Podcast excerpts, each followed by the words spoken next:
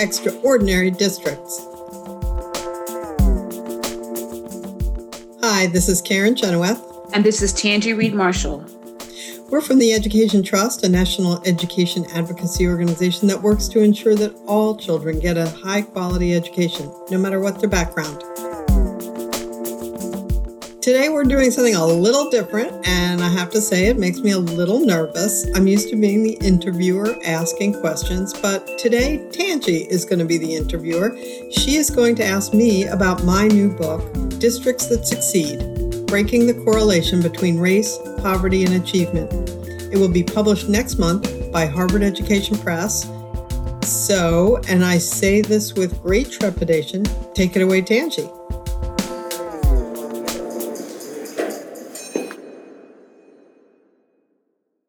Okay, Karen. Well, I have to say, I'm excited about being able to chat with you about your book. I've been a fan of your work uh, ever since we met. I can honestly admit that I hadn't known about your work before coming to Ed Trust, but after having spent time reading it and having spent time talking with you and your other work, I'm super fascinated about how you approach this idea about what it means for schools to succeed with a focus on populations many people, if they were honest, don't expect the students there to succeed. So it gives me great pleasure to spend some time today to chat with you. So let's go and get to it. Question number one. So, uh, as you read this, as you wrote this, and you, and you sat down and thought about this book in relation to the other three books that you have, what are you hoping your readers are going to learn in this book that may surprise them? So, I don't know that this will surprise readers or not, but one thing I hope they will learn is that there are commonalities between little itty bitty Lane School District in southeastern Oklahoma and Valley Stream 30 in Nassau County, New York, and huge Chicago, Illinois. In each of the districts I profile in my book, there are systems and structures that allow educators to study the data and work together to collaboratively improve instruction. You know, the contexts of each of these districts, of course, are very different, but at their heart, they have educators who believe in the capacity of their students to learn and believe they have a responsibility to figure out how to teach them. And that is kind of a line that runs through all my work. If, for listeners who don't know, I, I it, it's true. I've written three books prior to this and co authored a fourth. And they've all been focused on schools. And this is the first time I've really taken a look at districts. And the reason I'm doing that is because over the years, some of the schools I've profiled have fallen apart. And um, it has led to a whole critique of my work as well, if the schools don't maintain their excellence, were they really excellent? you know were the cult were the systems were the was the culture really embedded in the school? Or was it a flash in the pan you know success by an individual principal who you know moved on? And what has been borne in on me is a successful schools are not uh, perpetual motion machines. You can't just set them up and let them work. You ha- they need continual high quality expert leadership. And two, if the uh, you can fix schools all you want. If the districts they live in are dysfunctional, they will not stay fixed.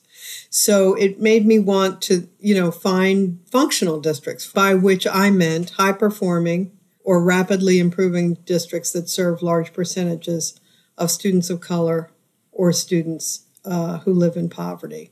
So that's how I define, you know, uh, effective districts. It's the same as my definition of effective schools. And when I say children of color, uh, specifically, I'm looking at African American children, Hispanic children, and uh, Native American children. So, Karen, you know, you've talked a lot about the use of data and, and how important data is in making decisions. And you and I, in our various, you know, conversations, have talked about the work of Sean Reardon. So, can you help us understand, help the listeners understand how Sean Reardon's work became a catalyst for how you made decisions regarding which schools, uh, you know, to choose during your investigation? So, just to step back just a minute, excuse me, Sean Reardon is the professor of poverty and educational opportunity. I think I've got his title right at Stanford University. I, I kind of consider him a bit of a uh, an intellectual descendant of uh, James Coleman. So James, so so we have to step back even even further. But James Coleman took what used enormous data sets, particularly for the time uh, in the 1960s, to try and figure out what the effect of schools were was is. Um, and he did a huge study of thousands of uh, schools and hundreds of thousands of students. He gave he gave um, uh, achievement tests and took a lot of demographic data. And he came out with a report in 1965 that basically it it had a lot of conclusions but one of them was that student background trumped what schools do. And uh, that has had a tremendously baleful, I would, I would say, baleful effect on education. And in fact, uh, President Johnson tried to bury it, but he was unsuccessful. Uh, it has been one of the most consequential social science studies ever. But in fact, he one of the things he said was some schools seem to have more of an effect than others, particularly on African American children. And he said this this needs a lot more research, and um, not enough people really pay attention to that part of his study. They much more pay attention to the effect of poverty, the effect of uh, family education background, and so on and so forth. Sean Reardon is doing the same kind of basic work, but I think he's trying to avoid the baleful effect of James Coleman. Um, but what he has done, and I, I consider him my rescuer, because just as I was kind of thinking, I need to look at districts, how am I going to even find districts, right? How am I even going to navigate this? There are almost 13, there are almost 14,000 districts in the country tiny ones, big ones. Like, how, how am I going to do this? Sean Reardon came out with his uh, initial analysis in 2016, uh, where he put almost every district in the country on a common scale of socioeconomics of the students of the district and academic achievement. Um, and this is really complicated work. For one, he did not use the free and reduced price meals which a lot of people have used. It's become less useful over the years for a variety of reasons. Um, instead, he used the community survey of the US Census, which allows for a, a bit broader look at the, the students of a school district. And then you know, in terms of academic achievement, well, you know, the kids in Maryland don't take the same test as the kids in Virginia and the kids in Montana and Wyoming. So how do you, you know, how, how can you do that? What he did was equate through the National Assessment of Educational Progress. And this is a complicated kind of thing to do, but he did it. It took him and a team of researchers about four years. So that's how complicated we're talking. And wow. he has been updating that's his incredible. Yeah, he's been updating his data sets and um, but the first time he came out with that data set in the New York Times, I was like, oh my gosh, this is amazing. And I hovered around. The big tendency, I mean, the big pattern that he found is the same as what James Coleman found, which is as the poverty of districts increases, academic, uh, academic achievement tends to decrease. But there are two really interesting things. One is at every income level that he set out, there are about four grade levels difference between the bottom and the top. So, in other words, the kids whose families make about $50,000 a year and have similar socioeconomic backgrounds, they could be in a district that is two grade levels below uh, the national average or two grade levels above the national average. That's four grade levels difference. If we could just like if we just brought kids up to where the, the top of their socioeconomic standard, that wouldn't be good enough. We'd still have a real equity problem. Alfred Tatum would not be happy, but we wouldn't have the same kind of horrendous disparities that we have going on that we now. have today. Yeah. So that's one thing that came out. And the other is there are some really interesting outliers. And so that's what I focused on. I focused on the outliers. So, for example, Steubenville, Ohio really stands out as an outlier, particularly at third and fourth grade uh, levels. They are, their kids are competing with students at the really some of the wealthiest districts in the country. And it is a very poor, impoverished, you know, Appalachian, Ohio city. Uh, think Youngstown only teeny you know, it's like a teeny Youngstown, right? Uh, so you know, so there's Steubenville. Uh, sitting right there, and I have written about Steubenville before. Yeah, I you have. identified we've talked with them, right? I and exactly, we've talked with them on this podcast, and you can see very thoughtful, systematic thinking about how to serve students. One of the questions I asked uh, Sean Reardon was, "Where are African American students doing the best, no matter what their socioeconomic background. Just right. Tell me the district where like, they're. That's the question. Who's who for for whatever reason, it, we can't seem in this country to figure that out. So who? What did he say? Who's doing well, it? He, he said actually the very top district is his hometown, Wyoming, Ohio, a very wealthy little um, uh, suburb of Cincinnati with not many African American students. And and I actually spent some time looking at Wyoming, Ohio, and they have some interesting things going on actually. But I decided it was just too wealthy, too mm-hmm. you know that it just wouldn't ha- it wouldn't resonate with with educators. So I said, well, what's the second? You know, like what's the mm-hmm. second highest? Yeah, and the second highest is Valley Stream 30, New York, which is a suburb of uh, it's it's in Nassau County. Uh, Nassau County being part of Long Island, and I would say one of the most segregated places in the country. In fact, I, in fact, I don't say that. Amy Wells at uh, Columbia, I think, uh, Amy Stuart Wells wrote a whole paper on this, and uh, it is an incredibly uh, segregated place. Basically, what happened was after World War II, you you had Levittown and then some other, uh, you know, d- uh, developments take the overflow from New York City, but they were all segregated. They had mm-hmm. covenants, they had redlining, they had they had the full Megillah of segregation, right? and yeah, right and there in good old New York.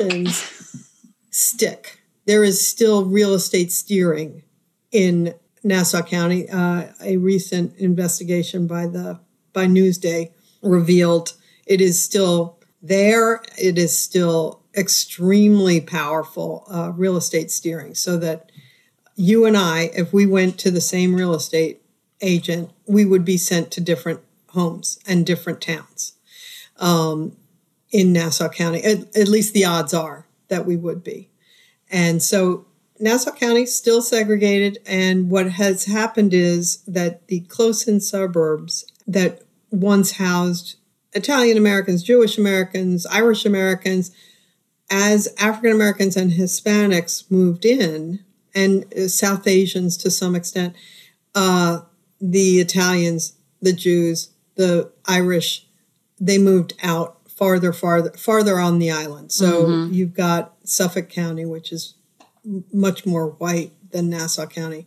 So Nassau County is an incredibly diverse place if you look overall, but within the county, it's very segregated. Anyway, my point being, uh, I, that was a little bit of a digression, but um, the point being that Valley Stream 30 is knocking the socks off of all the state assessments, any measure that you want.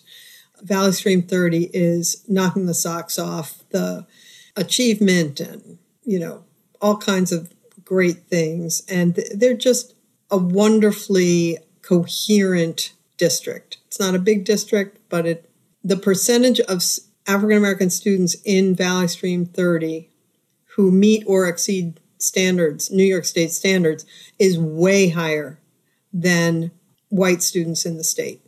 Same thing for Hispanic students, same, same thing for students from low income uh, families. So they are, you know, they are really uh, doing tr- tremendously. And one, one of the things that is so interesting is they were so totally not interested in the idea that they could be number two in the nation because not all their students are meeting state standards yet and right, they will not be happy until, until they all do. And that yes. to me is quite the the ticket, right? This this unwavering belief in the every and the all. And looking at a school like Valley Stream 30, where as you've pointed out, sits within this enclave of continued institutional segregation, but they're still able to, and you you you said this word, you said coherent right? That there's this system of coherence that they adhere to. So as readers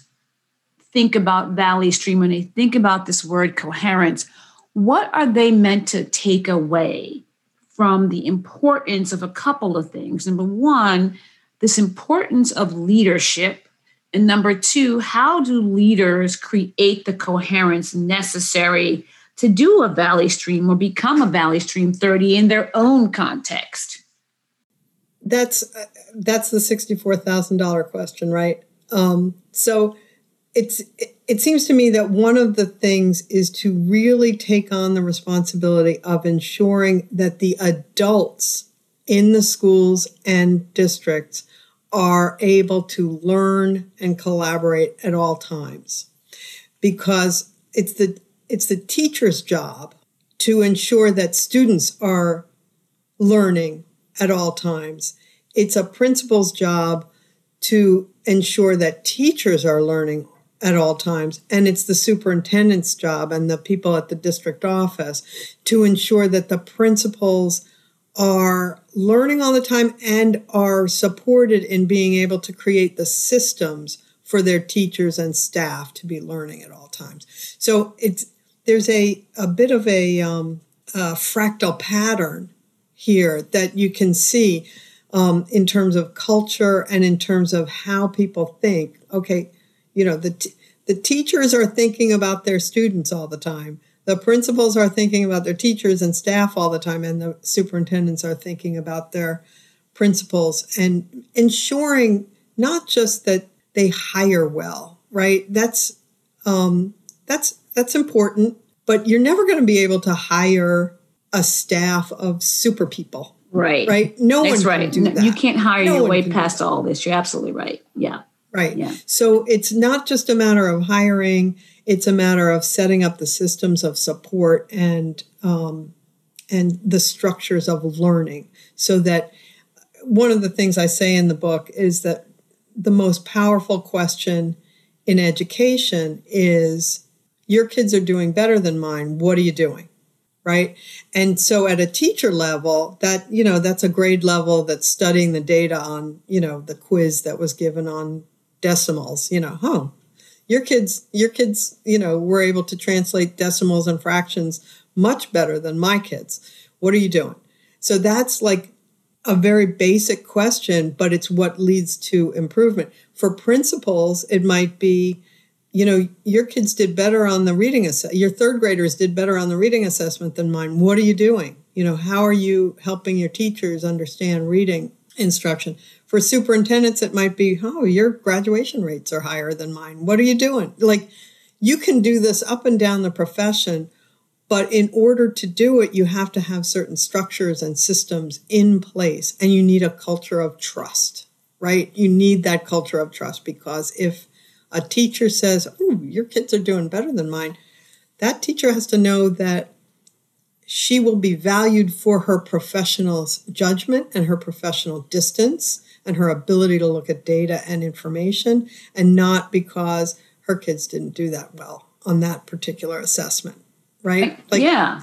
that's critical because you know in the book you talk about uh, Ronald Edmonds' idea that you know it is in, incumbent on all personnel to be instructionally effective for all pupils, which is what you're talking about here. And right? Idea. Isn't that a great? It's great. great. Like that's that's my tattoo. like I don't word, do tattoos, but I'm doing that as a tattoo, right? I've like two tattoos in my life, that one and another one. So I'm doing that one.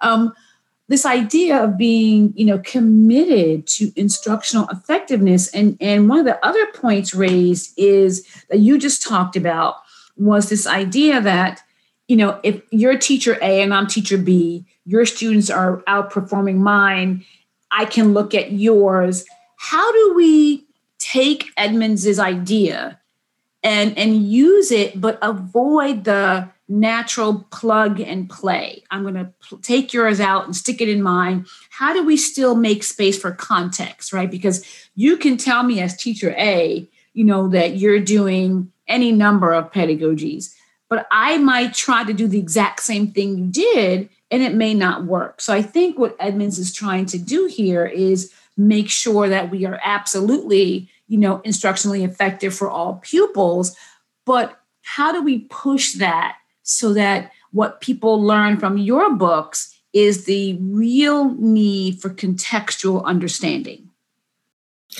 Yeah, we talk a lot about this, right? Yeah. So, so just it, it occurs to me that I should I should just say that one of the things that the book does is it profiles five districts that are either high performing or rapidly improving and um, and they are very different contexts. So Valley Stream 30, very different context from Lane, Oklahoma, which is in southeastern uh, Oklahoma, uh, or Chicago, Illinois, or Steubenville, or uh, there's another one.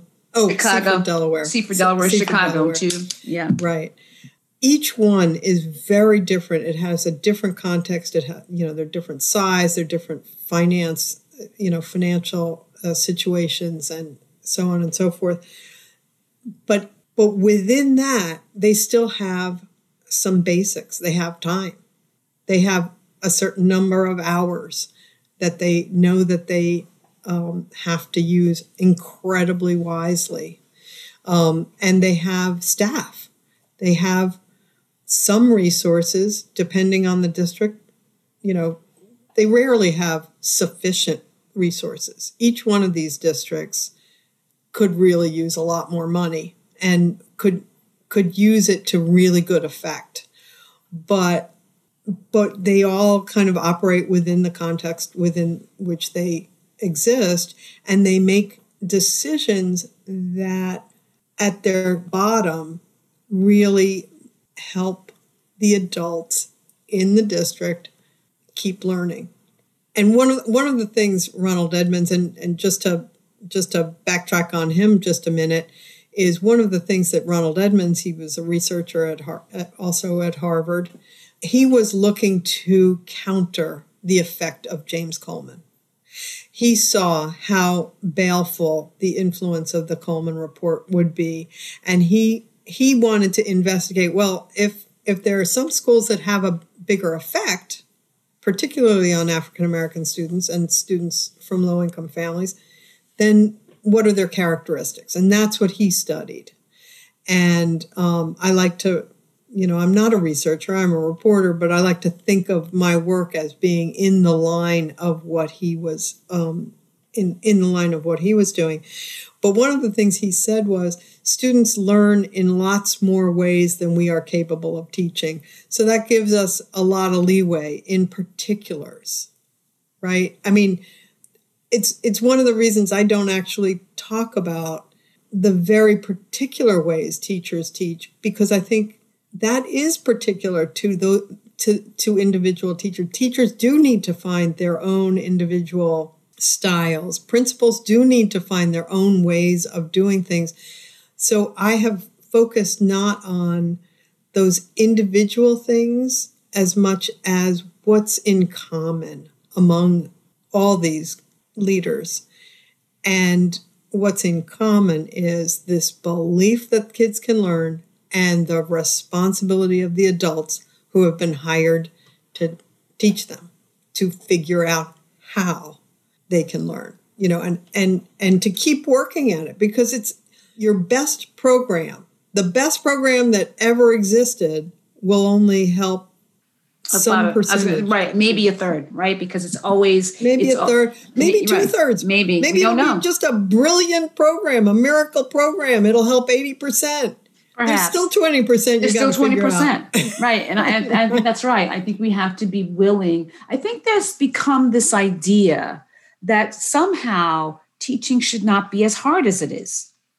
Mm. You know, I think we were laughing last week about Louisa Moats when she said, you know, teaching reading actually is rocket science. Like teaching kids to learn stuff and then learn how to do stuff is really hard and so, like, it's really hard. It's, it's, it's, really hard and takes a lot of effort. And somehow it's become this idea that teaching being hard is kind of surprising, you know? Um, and so that takes me to my next question as we, as we think towards this coming school year, there's going to be a lot of hand wringing about, you know, a lot of different and I don't want to use this word lightly, but things and areas, right? Like, you know, whether to assume the posture that kids are going to be behind, whether to assume this idea that whether you accelerate, whether you use tutoring, whether you use, you know, extended learning, all these different facets of how to address what's going to be a very dynamic year you know, we think this year was dynamic and it was, but this coming school year, I think is proving is going to prove to be as as dynamic because I think parents are going to be making lots of decisions. And so my question then is what can be a critical takeaway from your book, from this new book that leaders and educators can take as they begin to plan for the coming school year? So one thing I think is that comes through very clearly in each of the districts that I profile and all the schools that I've profiled in the past is a really clear desire to know exactly where students are. And and a commitment to sort of figuring that out. What do they know? What do they need to know? And how do we move them from here to there? Um, and it worries me I, I understand the the uh, reluctance to put kids through a reading assessment and a math assessment, particularly because n- none of these assessments is great. There is not a great assessment. Right. So let's just like name that, that. Just say it. That's right. Let's Absolutely name right. it. Mm-hmm. Um, yeah. Each of them could use some work, but that's going to always be true. There, there's always going to be some wrongness about an assessment, but we have to have some clue as to whether kids are reading, as to whether kids are learning about science, about social studies, about you know about history. I, I prefer history to social studies, but whatever. Mm-hmm. um, we have to have some way of assessing, and it can't simply be on the teachers. Right. Partly, partly it because it cannot, not because they're stupid or they don't have any sense of where their students are. That's not the point. The point is when you're mired in first grade, you don't necessarily have a real connection to kindergarten and second grade and where kids were, where kids need to be. You need some kind of scale. Otherwise, mm-hmm. it's really, it's just very, very difficult to understand where your where your students should be, where they can be.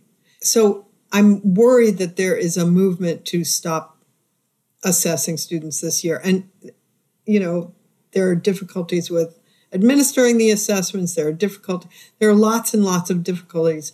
But if we don't have some way of measuring where kids are, as flawed as it may, might be, I do worry that we will just kind of throw our hands up and say, oh, they're behind, behind, or oh, it's not so bad. Well, what is it? Right. we need to know what the it is. We need and, to know. Right. We and need both, to know what the it is. That's exactly. right. And, and Dr. Tatum and Dr. Shanahan both said we need information.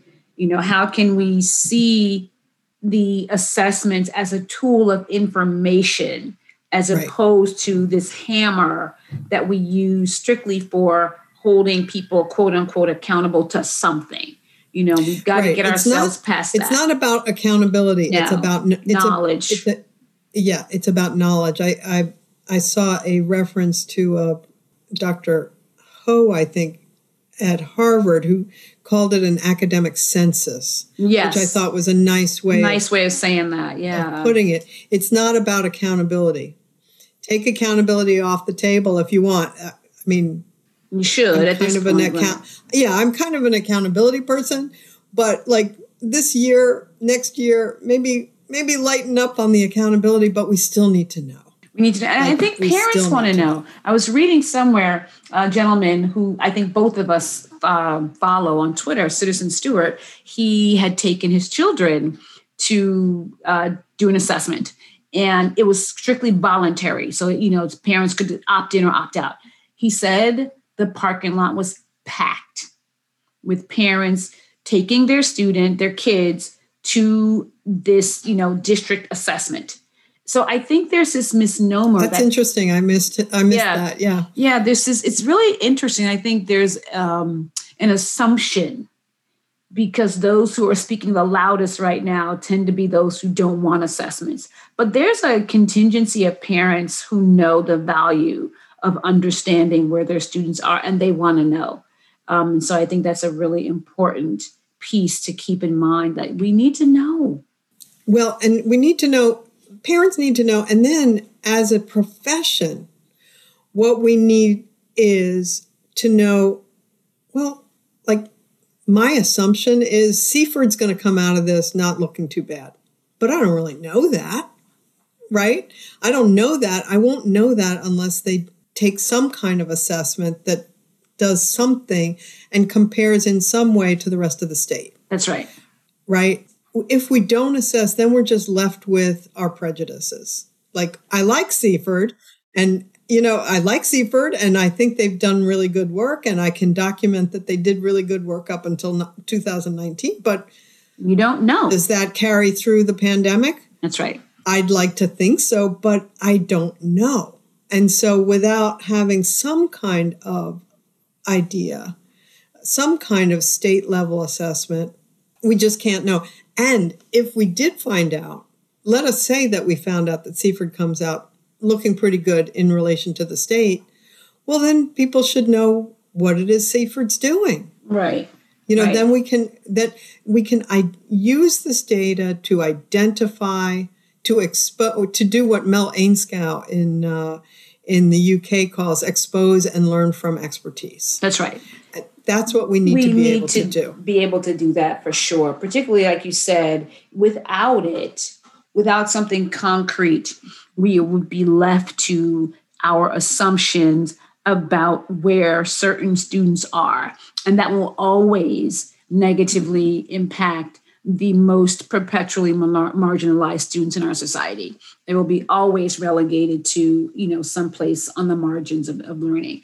But I want to think because also, the assumptions because the assumptions that's right such. are such right. Hence not your title. Because necessarily they, they, are. are. That's right. It's because the assumptions, the assumptions, and and the assumptions lead the behavior. Right. So the assumptions about you know where students are or are not are going to lead the behaviors you know and, and that's really something that we have to be willing to name. And i think it's really important that we both know that we've named it here and that we continue to push for you know the right kind of assessments. We know it's not going to be perfect but we got to have something. Um want to be thinking about leadership. That is your heart and, and you take leadership it is, it is my heart. It is your heart and you take it very seriously. Why do you think leadership doesn't get as much attention as as you know that it should because you understand the value of it why do we not spend as much eh, time and energy in the role of leadership in student learning I mean, I don't know that I have the full answer, but I think what happened in sort of the school reform movement that has been pretty dominant for a couple of decades. The first iteration was simply to say that schools matter at all, right? Um, because James Coleman had kind of filled the profession with whatever schools do doesn't really matter. So the the first big push was just to say, no, schools matter. It really does matter what schools do. But then I think there was a little bit of a child's view of a school. A child or a parent thinks of a teacher as enormously powerful. And of course, teachers are enormously powerful. They they impart or withhold knowledge and uh, approval and you know i mean there's there's just a lot that is between the relation in that relationship between teachers and students it is an enormously powerful relationship and i'm not saying it isn't but within a school context within a district context teachers are actually the small cogs in the wheel right? They do not set the they do not set the master schedules. They do not set the budgets. They do not approve generally speaking in in what i would call sort of typical schools and districts they do not um, uh, uh, adopt curricula. They do not uh, set up the data meetings. They do not set up the assessments except for their own little quizzes. You know, they don't have control over the big levers of, of, of learning. Of, yeah, the, the learning. operational structures. They become the enactors of it as right. opposed to the propagators of it. Yeah. Right, mm-hmm. exactly. Now, in highly functional schools and districts, they do play important roles in all of that, uh, in all in all those systems but in the typical school and district, they do not. And so we just misunderstood the power relationship, it seems to me. Individual teachers have a great deal of power over their classrooms. That's pretty much it. They do not control school culture. They do not control, you know, anything else. And so um, I think there was just a basic misunderstanding of what was important. And so there's been an enormous focus on individual teachers. There was a huge effort to to be able to identify high performing teachers and low performing teachers and mediocre teachers and get rid of the low performing teachers and hire more great teachers and you know it it it actually i think was a dead end you can't we can't hire and fire our way out of this problem no you cannot right? because it doesn't work it, it the to adopting that business model and trying to retrofit that into a school dynamic simply doesn't work um, because it is so relational and and you're not dealing with cogs and wheels. You're dealing with the human experience at all times you know in in full display. So yeah. That's right. And yeah. whereas school leaders actually do control a huge amount. And I am convinced that school improvement is really the unit. Schools are the unit of change. The reason I looked at districts was because dysfunctional districts undermine that, and functional districts support school improvement. And so, what does that, you know, what do those two things look like? What does a dysfun- dysfunctional district do, and what does a functional district do? I, I just think we went down a wrong track um, on the on the good teacher, bad teacher, you know, reform efforts, and I think they're over. I mean, yeah. I don't. I think well, I they're think almost. I think they're it. they're not doing it quite as much. I think they sort of like swept it under the rug, but there's still this sort of idea that there are inherently good, inherently bad, when we all, as an educator, have been in the classroom for a number of years, we are good or bad on a given day, in a given moment and time. you know, well, and, and I think and that's so many really teachers important. have said to me, "I wasn't a good teacher until I came here." Right.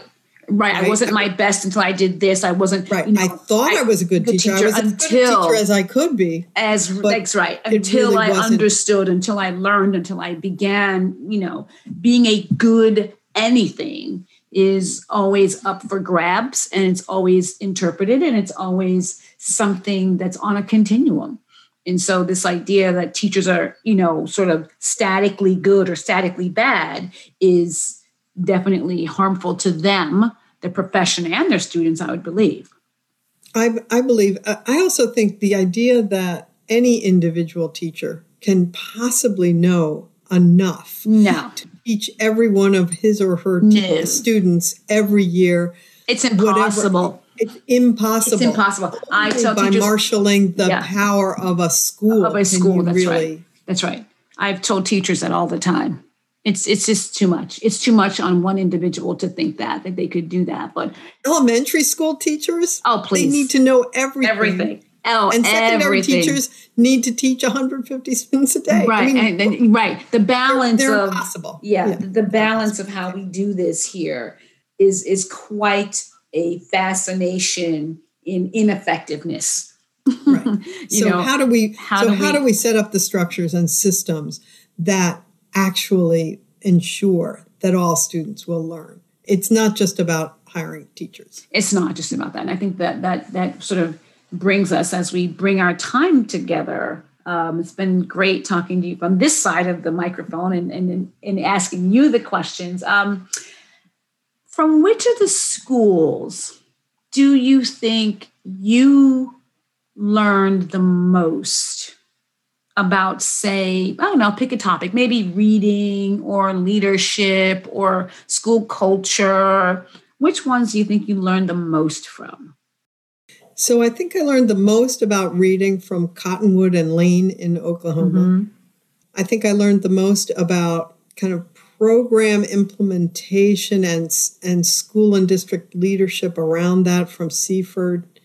I learned the most about systems to help adults keep learning from Valley Stream 30.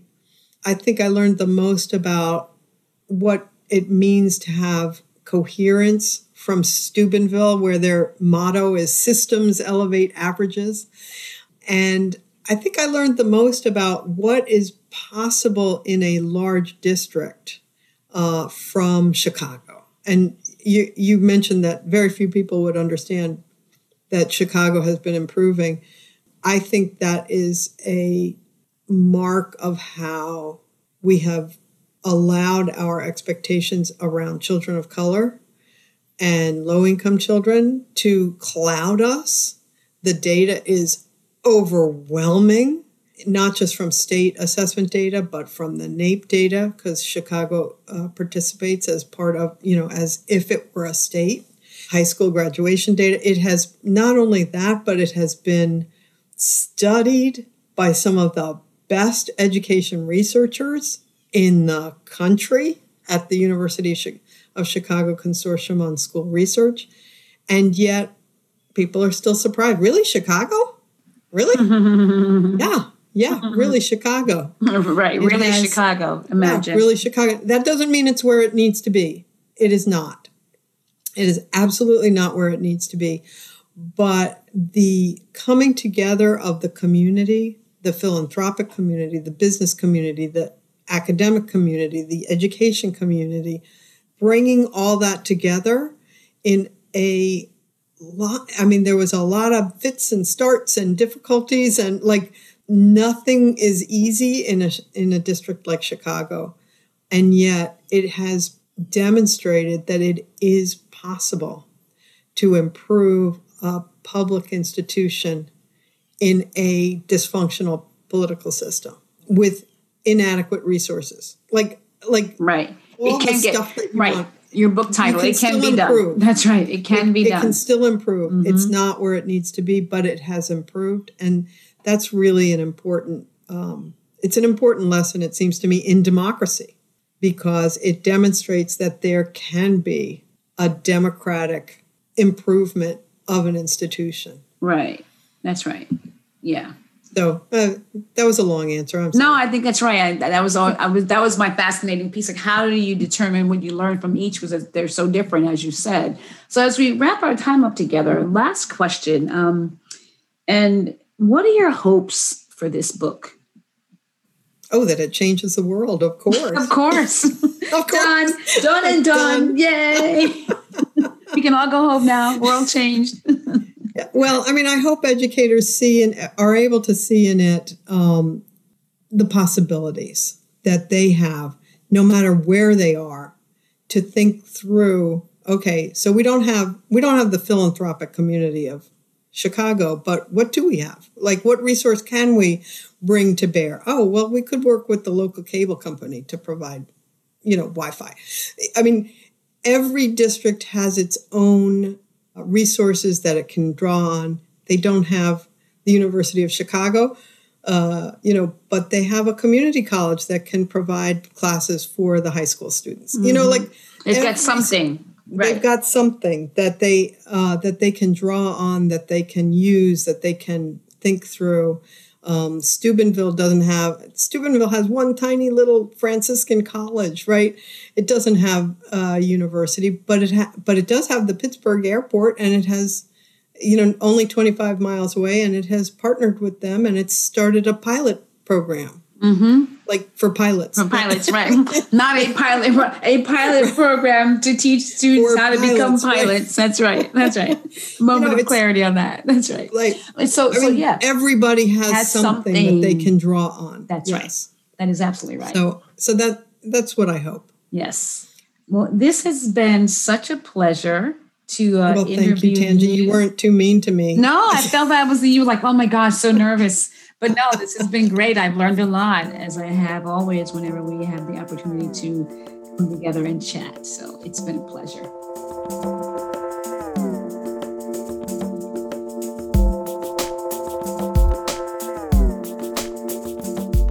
That wraps up this episode of Extraordinary Districts in Extraordinary Times, a podcast of the Education Trust. We've been talking about my new book, Districts That Succeed, that will be out next month from Harvard Education Press.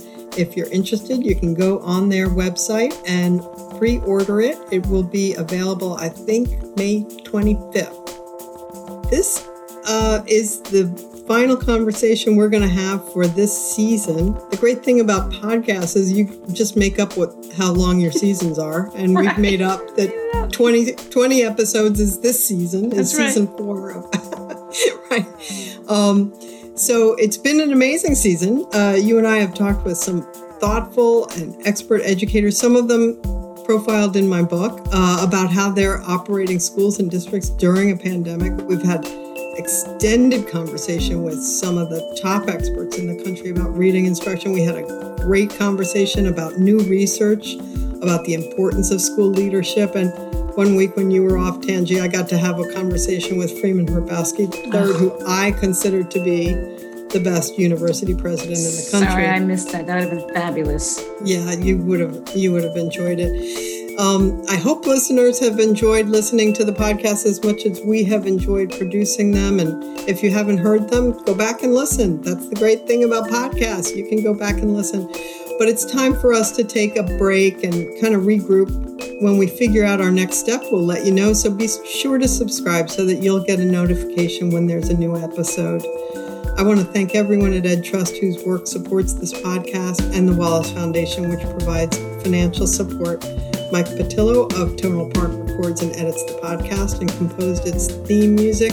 This is Karen Chenoweth. And this is Tanji Reed Marshall. See you next time.